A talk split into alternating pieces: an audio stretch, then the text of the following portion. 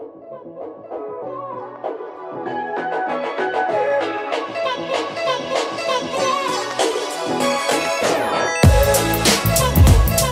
guys, you're listening to God Within Her podcast with Regan and Michaela, and we're so glad you're here. This podcast is a discussion about worldly topics and how to navigate them from a godly perspective. Stay tuned. And thanks for listening.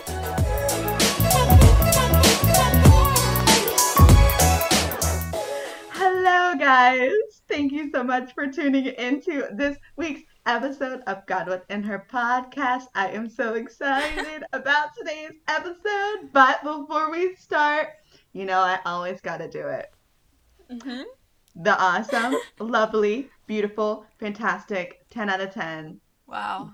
God given Oh, Regan. thank you so much. You're too kind. Can you tell she's excited?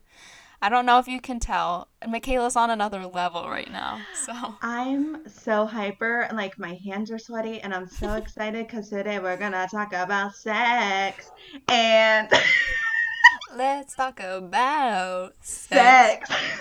I feel like a little kid. Like I don't know how to describe it. Like because it's such a taboo topic. I'm Yeah. so excited to just break this down. This is part of our relationship series, but like we're gonna do a couple episodes. We're gonna bring some people in Mhm. some guests. We're we're just hype. So Yeah. get excited with us. Yeah, it's gonna be really exciting. Some new, a little bit different stuff. Um, I know we've talked about like some difficult things, but I feel like this is definitely something every person deals with. Like every person is dealing with like these kinds of things, thoughts, desires. So, and it's not often talked about. It's not often addressed. So, it's Yeah. good to talk about it. Yeah, at all. So let do you wanna like dive in, just like jump in? Like Yeah. okay, so I have a question for you, Regan. Uh-huh. Um when okay, so it's a little bit of a three parter. No, it's not. Oh goodness. When when was the first time you learned about sex? hmm Who was it that like talked to you about it? And what was the message? Hmm. I genuinely don't think I can remember like a definitive time that I was just like learning about this whole brand new thing. I had no idea what it was. Yeah. Um so I honestly like don't know when the first time or like someone had explained it to me like I don't I wasn't kind of like one of those kids where their parents sat them down and was like, "Okay, we're going to talk like have the talk and like explain to you what this thing is and like that the birds and the bees. yeah, exactly. Like I didn't have that. So, um I feel like through like talk, school lunch talk with other girlfriends who maybe did have parents who explained that to them or um had like just known more about it. Um like through those conversations I had just learned about it and then um yeah. What what was the rest of the question? I think you you oh um you answered it. Who when was the first time you learned about sex? Who was it that talked to you about it? And Oh, what was the What did it- message? yeah, I- like what did it pertain? I mean, I think growing up, I always knew that it was like taboo. Like I knew it was taboo because it's it wasn't like openly talked about in my home. Um, yeah, so I guess there wasn't like a like definite message behind it, just because I learned about it through like friends. I feel like in school. Yeah, same. I feel like everybody, like every Christian or um, somebody that's grown up Catholic, like there was never like a definitive time where you really talked about the birds and the bees. Like yeah. my first time learning about sex, learning about the female body as a whole was I went over to my friend Courtney's house and she had this book that her mom bought her. We were in like middle school, it's like fifth or sixth grade. And it was a book and it was called Your Body and You. And it Oh taught you it taught you like everything like about your period. It talked about Wow. sex. It talked about like but like we were so immature. We were like, ha ha like we we didn't know what was going yeah. on. Right. Yeah, we just thought it was so funny, like haha, period. Yeah. Right. But I think other than that, the first time like I really learned about sex was with my um in my church that I went to growing up. They would have like a purity retreat Mhm. every year and it was like Mhm. a week long thing. And it was like, yeah, pretty much don't have sex because that's a sin. All right, who wants to get their nails painted? Like Oh, it wasn't it didn't go too deep into like discussion, which. I'm gonna give them the benefit of the doubt because sex and Christianity is a taboo topic and we'll like, you know, dive into that more, but I think their whole thing was like, okay, if we don't if we don't talk about sex, then they're not gonna think about it. So we're just gonna tell them not to do it and then change the subject. Yeah. But that It didn't would work. right. It's definitely like avoid this topic at all costs because if you make them think about it, they're going to want to do it more and it's like no, like that's just in our nature anyway. So, it's something that needs to be talked about more. Right. Like anatomically, Yeah. We want to have sex. It's kind of like whenever you tell a little kid, like, don't do X, Y, and Z. Makes them Well, want to do it more. right, right. You tell them don't do it, and then you don't tell them why not to do it. Well, they're gonna want to do it even more. Like, Yeah. Especially if they don't understand your intentions behind why you're saying don't do it. Like if right, you don't know the reasoning to not do something, you're not as convinced not to. exactly. Yeah. So that's what I think that it was like, personally Yeah. for me growing up. I think for a lot of Christians and like Mhm. people that had a relationship with God growing up, it was just kind of like, yeah, sex is a sin until you're Mhm. married, and that's that's that. So Yeah. stay pure. But there weren't any like tips or tricks or like, okay, if you're in that situation, what do you do? type of Yeah. thing. Like the reality of the matter that you're going to come to points where you want to or like I don't know, there's a, such a variety of those situations that come up and if you don't know how to deal with that or you haven't learned about that, it's hard to navigate it in a Christian way or how God wants you to if you haven't understood that. hmm Yeah. And I think that's why sex is so dismissed in the Christian community. I feel like now though, like our generation, we're just kind of like a open, transparent, like this is what I go through hmm type of generation. So hmm I definitely see us like being more honest about the struggles that we go through and like especially with sex. But growing up, that was just like not that was not a thing. Yeah. You just didn't talk about it. Yeah, so I mean, it's not talked about, but sex is something that God created and it's something he designed for us to enjoy and it's a gift. Um hmm it's not something he doesn't want us to have. Like if he didn't want us to have it, he wouldn't have created us to be able to do that and physically we are. Um and like he created us for that, but he designed it specifically for a certain time and place hmm and that's within like marriage with our spouses. Um, and if you're deciding to be physically intimate with your partners before marriage, in that sense, you lose intimacy with your father because he desires for you to have that within the covenant of marriage. Yeah. Yeah. And I mean, he gives us our bodies. Like our bodies aren't ours. And hmm he says that in the Bible. Um, our bodies are used, you know, are supposed to be used to please him. So when you are having sex with your husband or your wife, believe it or not, like even though society makes sex feel like this like dirty, nasty, like sneaky thing, when you're having sex within the realms that God wants you to have it, like you're glorifying him. Yeah. You're doing weird as it something he designed. I know, yeah. And it's like thinking, you don't think about it as like a glor- gl- uh, Like God a glorifying. a God glorifying act. Like you just don't think about it that way because of how the world has shaped it to become. Like Yeah. and even because of pornography, like sex has become such an like objectifying, like just straight physical act that doesn't involve intimacy and you lose the purpose behind it. Yeah, Michael Todd put it. Okay, so you you know I'm reading Michael Yeah, Todd's relationship goals. I just showed you the book, but he put it in a really cool way.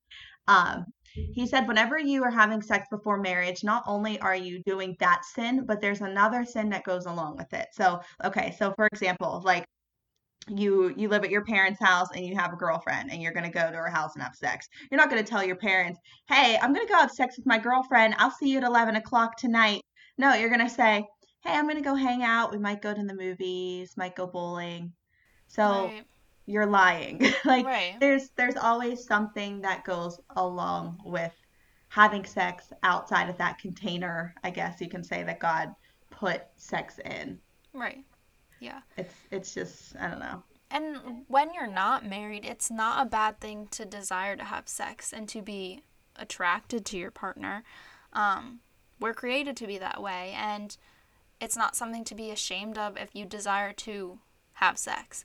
Um, especially when you're intentionally dating someone and you know you want to marry them or you see them as like a possible spouse, you want to be intimate with them. Oh, I'd hope you'd be attracted to them.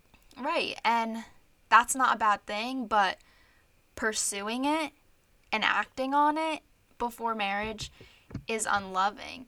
And pursuing it would be unloving to your partner, you know, because you're bringing them into that sin with you. You know, it's not Yeah. just something to you, it's something you bring another person into, and God doesn't want that either.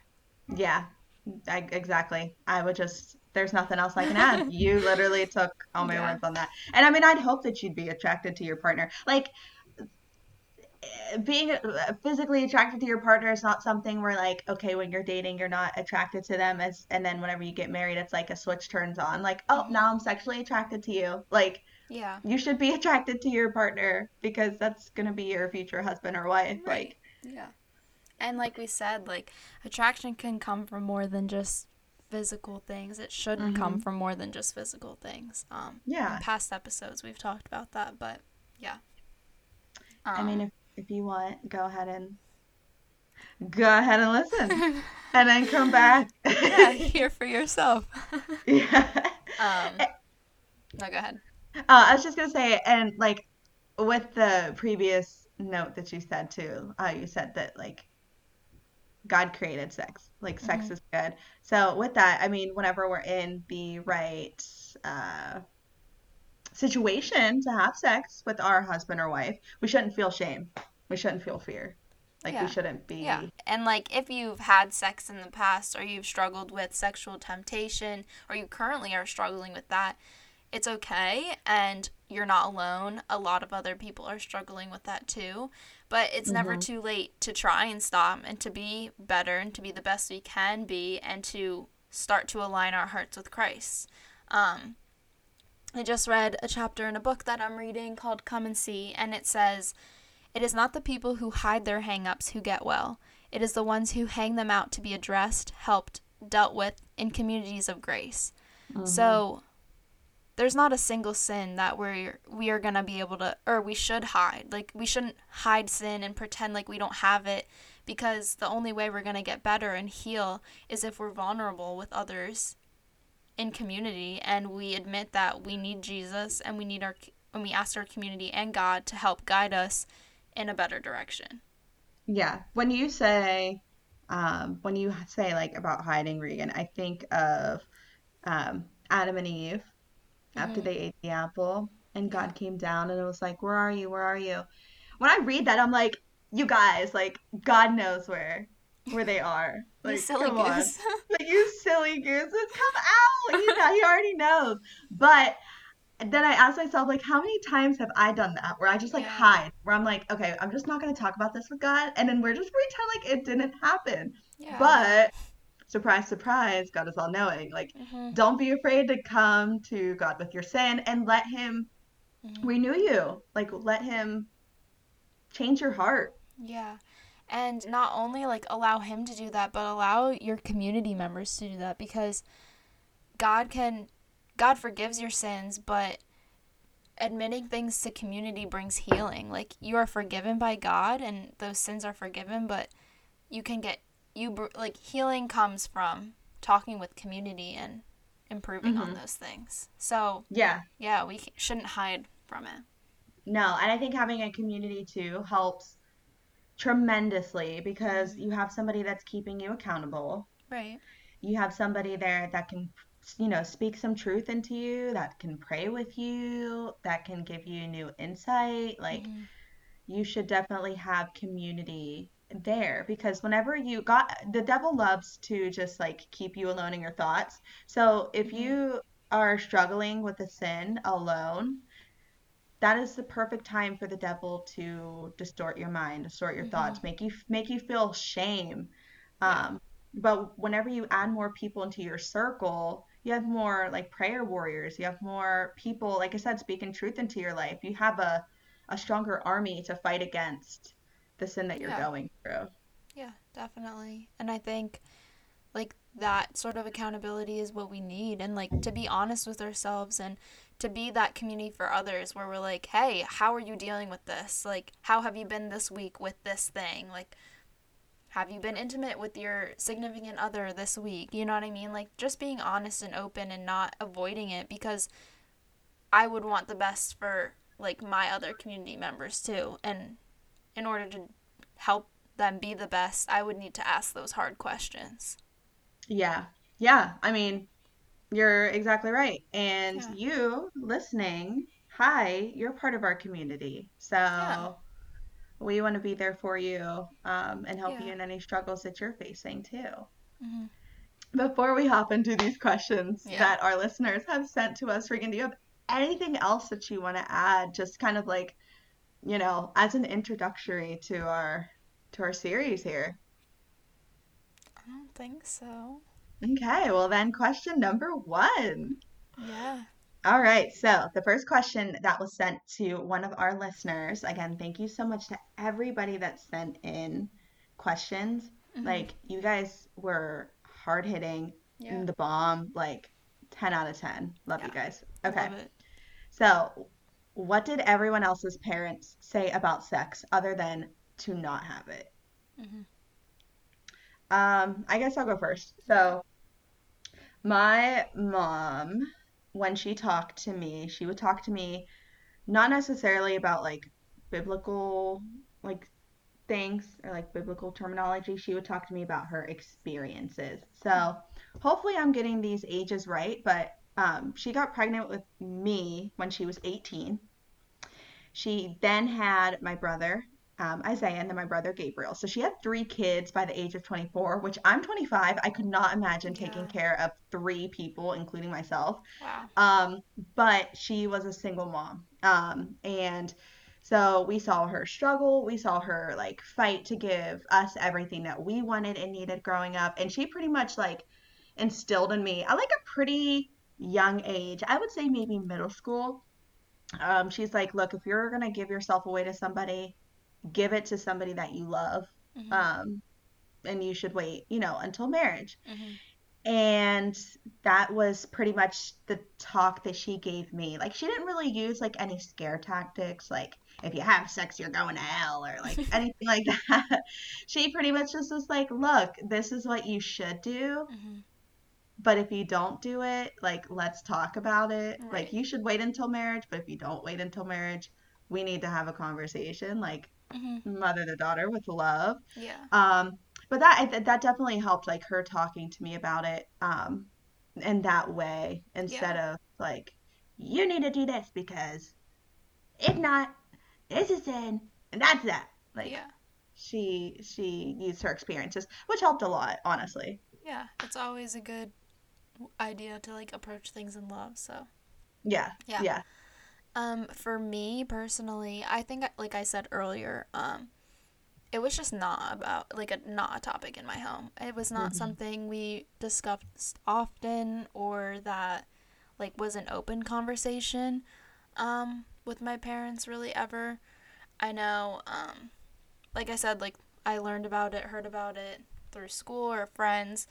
Um, but I did grow up in the Catholic Church, so I knew that sex outside of marriage was a sin. Like I knew that it wasn't like you can do whatever you want, you can have it whenever you want, you know, like I knew like the confines of sex. Um, hmm but I did feel like in certain senses my parents did use scare tactics. Um, not so much like you will go to hell, like not that, but just more so like I mean, if you do this and you do get pregnant by like and who knows if like the dad will want to be around, then Yeah. you're going to be on your own to take care of it. And as a young girl in high school, that doesn't make you want to have sex because you have so much like you have college and it's like how would you make that work? Like, you know, Mhm. like those things kind of like scared me. So Yeah. in that sense, I feel like that was where I learned about it and kind of what they said, but other than that, it was kind of an unspoken expectation that you did not have sex before marriage. hmm Yeah, I think, like I said, I think a lot of houses, like a lot of Christian homes or Catholic Mhm. homes are like that. Like just Avoid let's it. just let's just not talk about this right now. We'll talk about when you're when you're older, and then you're older, and it's like, wait. Yeah. So It's like I don't want to tell them because then they're gonna think I'm having it, and I don't know. I, I just think it like Right. spirals in a sense when it's not an open conversation where you're like, there's trust and stuff like that. that's a good point to bring up. That like even if you're not having sex, but like you hear people talking about it in school, and you're like, hmm, like it's hard to go to your parents because parents are always like, well, why are you asking me this? What did you have it? Did you da da da? Yeah. Like I my people there were people in my grade in like eighth grade having sex. Yeah. And I had no idea like how to even start facilitating that. Like but I was like kind of scared to go to my mom because I didn't want her to think like, oh, you're having sex. But. I mean, she was pretty. I mean, she was pretty open. She always facilitated the conversation herself. But right. You're right. Some people like it's just hard to talk to their parents about that. Yeah. Definitely. Yeah. So, question number two. Yeah. How does sex and Christianity coexist? So, I that's a good question. Um, so I think sex and Christianity coexist beautifully because God created sex, like we talked about before. Mhm. Sex is good, Mhm. which we talked about before, and God created sex for us to enjoy it. Mhm. So, whenever you look at the creation story of Adam and Eve in Genesis 2:24, Adam and Eve were two, they became one.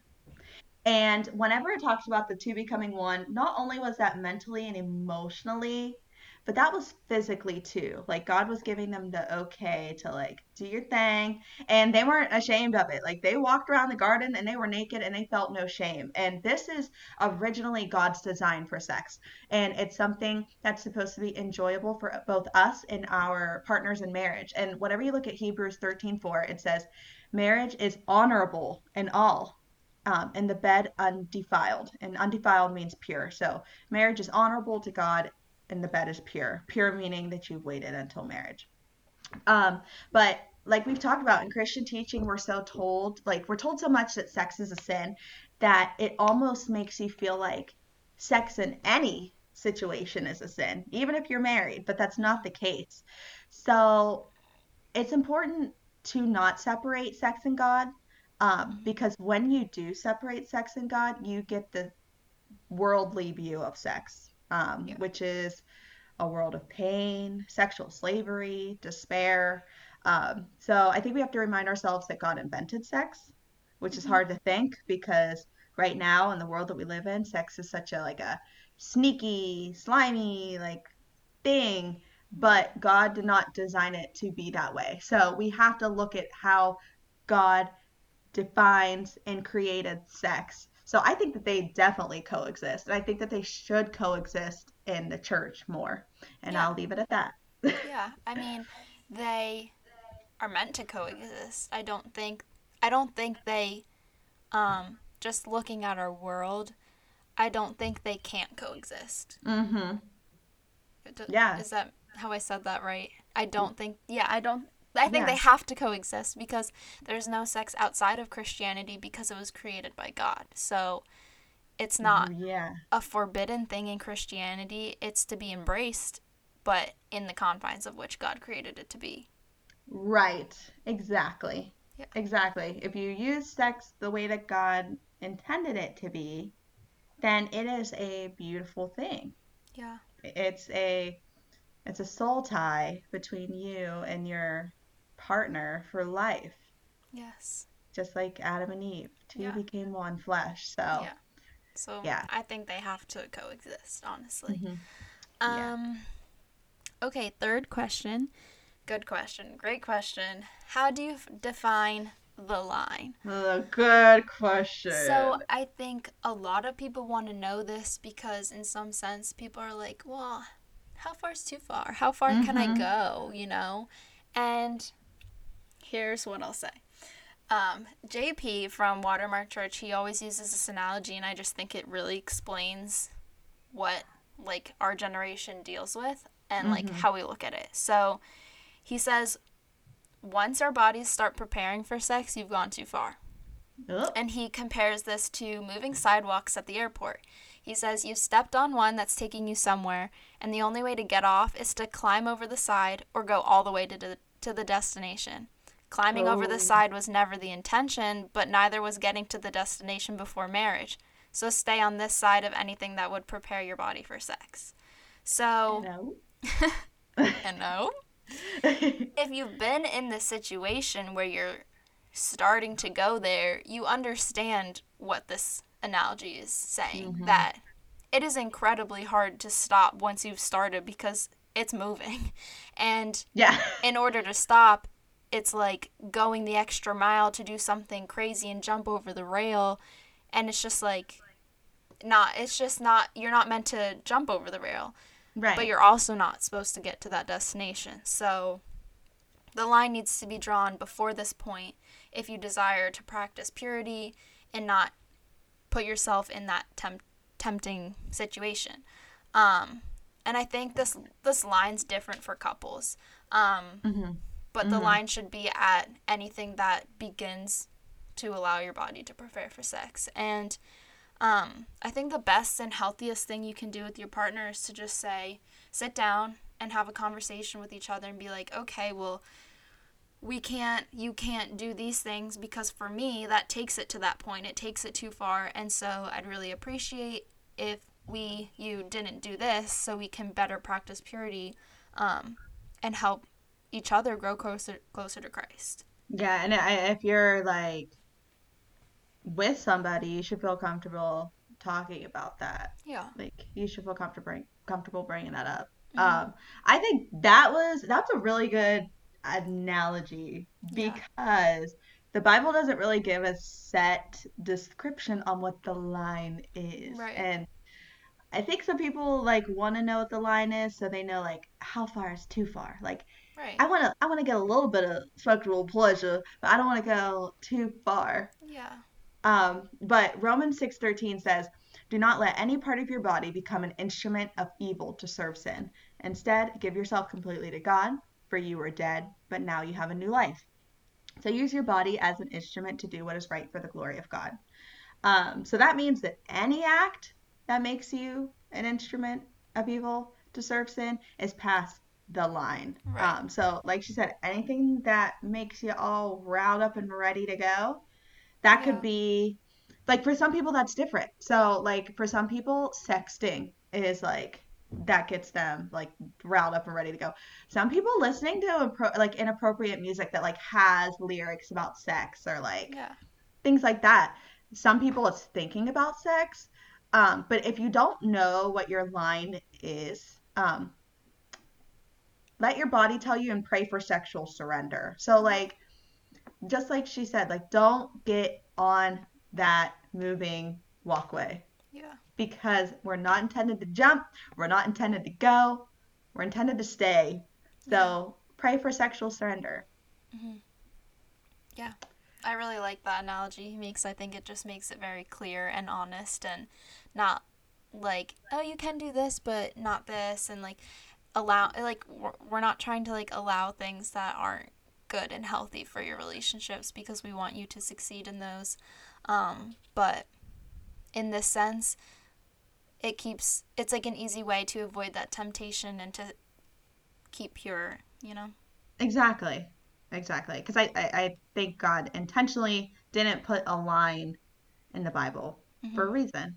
Yeah, because he's not going to allow you to be like doing things. yeah, yeah, yeah. You you can do a little bit of this, but don't do that. Like, Yeah, no. no, all of it, all of it's off limits. Yeah.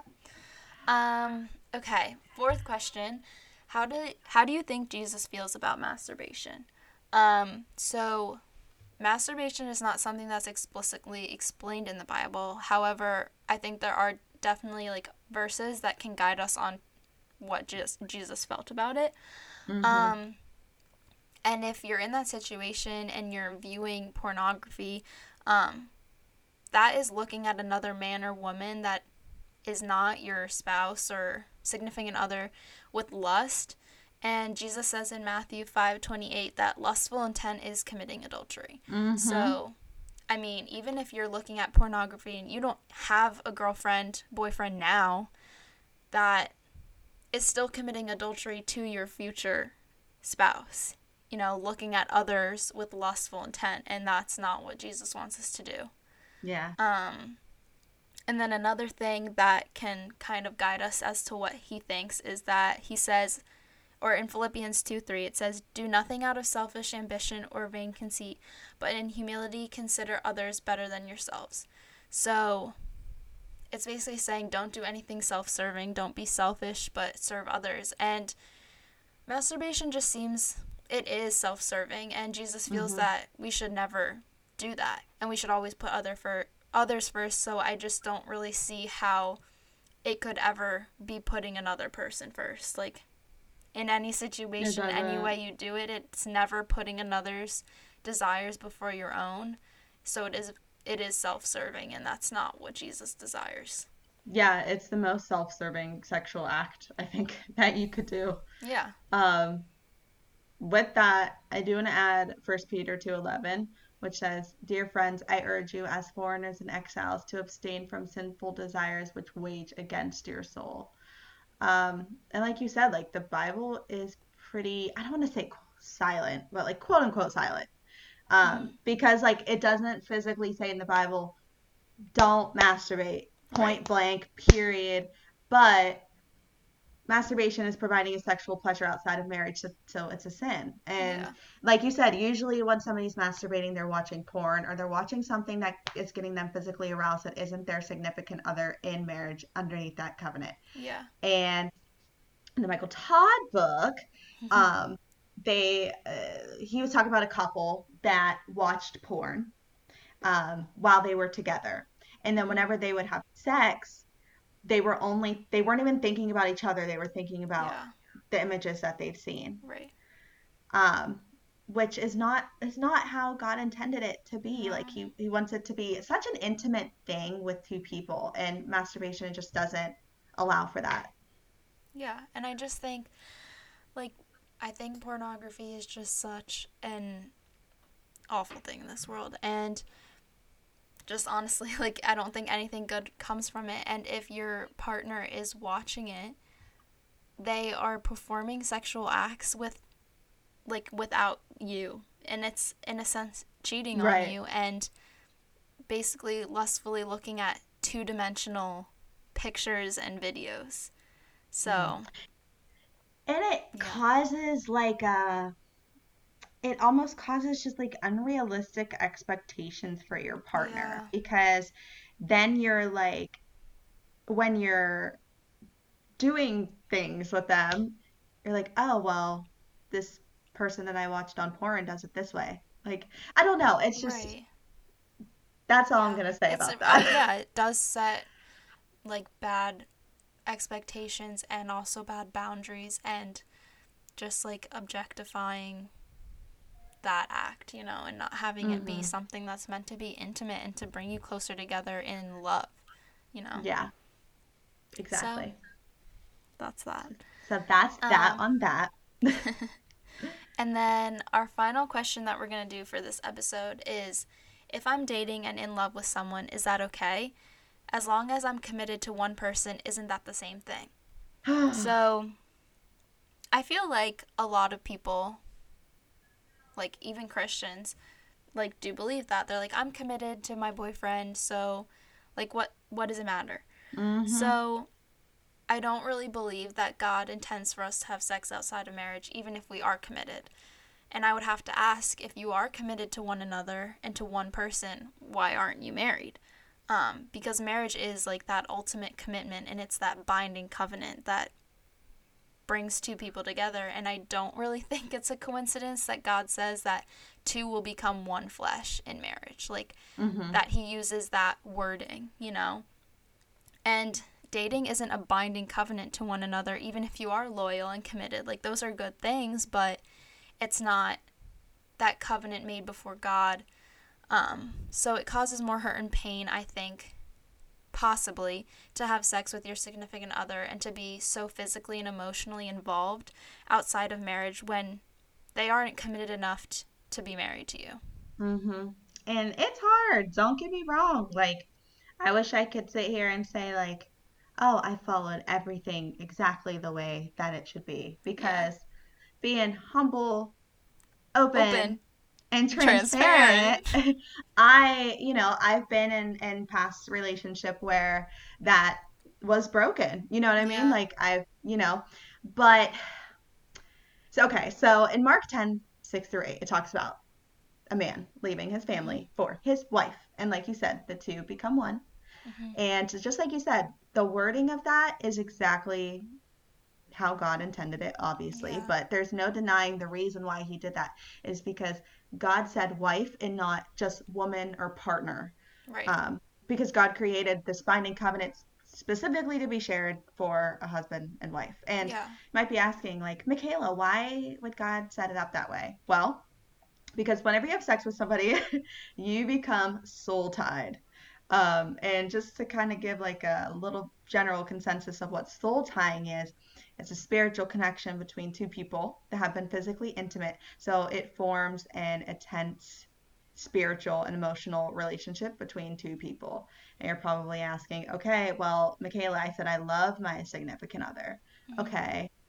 Well, unfortunately, if it ain't set in stone, i.e., a ring, it's not 100% determined to last. Right. So you can have a soul tie with somebody Mhm. that you're not even with anymore. Right. And it it hurts. You're setting yourself up for pain. That's Mhm. so unnecessary and not what God intended. And also, if you're in love with somebody and you're fully committed to one another and you look at this person and you're like, I love them and this is the person that I want to marry, having that dialogue of waiting is important and it should be a conversation that you have. Mhm. Um, you should be comfortable enough to have that conversation. Yeah. Um, I I kind of think of like sex outside of marriage like glitter in a box almost. So like Mhm. glitter is pretty. Glitter is cool to look at. Glitter is like fun to play with. But when you let glitter out of the box, it gets everywhere. Like it gets in places where it shouldn't be. Right. So when you have sex outside of marriage, and gets in it gets in so many places that it shouldn't be, and it can affect so many things like your emotional health, your physical health, your um, your relationships with other people, your relationship with yourself and your body. Like it just affects so many Mhm. things. So I think Yeah. you know just having that dialogue with your with your partner is important at this point. and talking about like your the soul tie and everything um i remember in high school in my religion class we did like a little almost experiment where we each had like a piece of tape on our hands and we went around the class just going up to different people and your friends and having them like if you went up to them they were supposed to like take the tape off your hand and put it back on and you were to do the same thing to them and you just go around and do that with multiple people and then sit back down and it's by the end the tape's not sticky anymore and Mm-hmm. Like we're the same way when we decide to have sex with people. Um that like the first time it's something special it's something new and it's something um important between those two people. When it's like that first experience it's that like really sticky piece of tape. But after more and more people it becomes less important and or not important but less of like um like a binding thing you know? Um Yeah. And I that's literally biologically proven. Like we get almost like addicted and then we can grow a tolerance to like the certain hormones or endorphins whatever's released when we're having sex so i mean don't quote me on what that is i but like you know what i mean the science behind that is that we can grow a tolerance to those things and then it's not as much of um like that pleasure we feel the first time You need so more. yeah it's important that like we are doing that and waiting for that with our spouse in marriage because we want that to be like important and um like pleasurable in marriage and not have it be something that's gotten so like normalized and it doesn't mean anything to us anymore. Yeah, it's kind of like a cigarette. Like when somebody first starts smoking cigarettes, the nicotine is like, whoa, Yeah. that's awesome.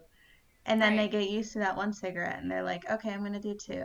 I'm gonna do Yeah. three. And then after a while, you're smoking two Yeah. packs of cigarettes and it's just not enough. yeah. Um, so I do want to say to the people that are listening that may be like, okay, Michaela and Regan, my piece of tape isn't sticky anymore, or Right.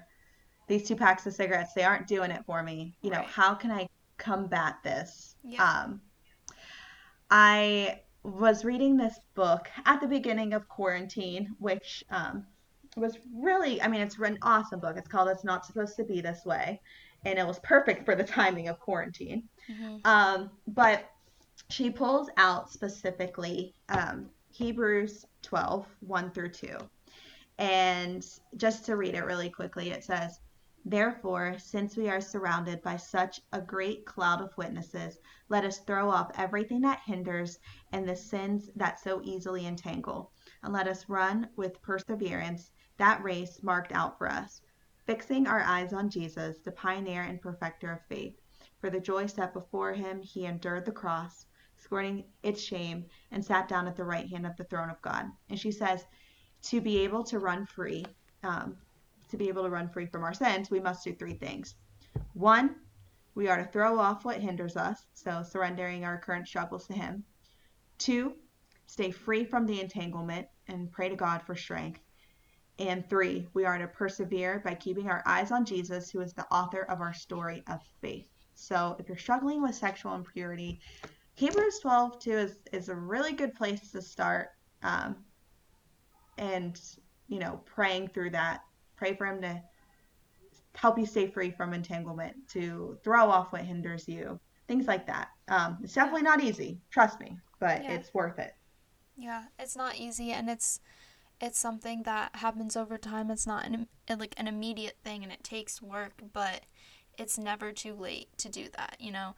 God loves you just the way you are and he's never going to stop loving you, but he loves you enough to not leave you where you are. So, Mm-hmm. he wants you to be better and be the best version you can be and he wants you to come to him and to need him and to surrender things to him because he's constantly searching you out. He sure is. He sure is. All right. Well, guys, thank you so much for listening to this episode. We are so excited to see where this goes. We are so excited to answer the rest of your questions. Um, if your question didn't get answered, don't worry. We are getting to it, and we have uh, some special guests. Um, Yeah. And their wisdom is blow your mind, and we are just so excited. Um, but we hope that you enjoyed the rest of your day. Thank you for listening to us. We had fun talking with you, and we love you. Bye.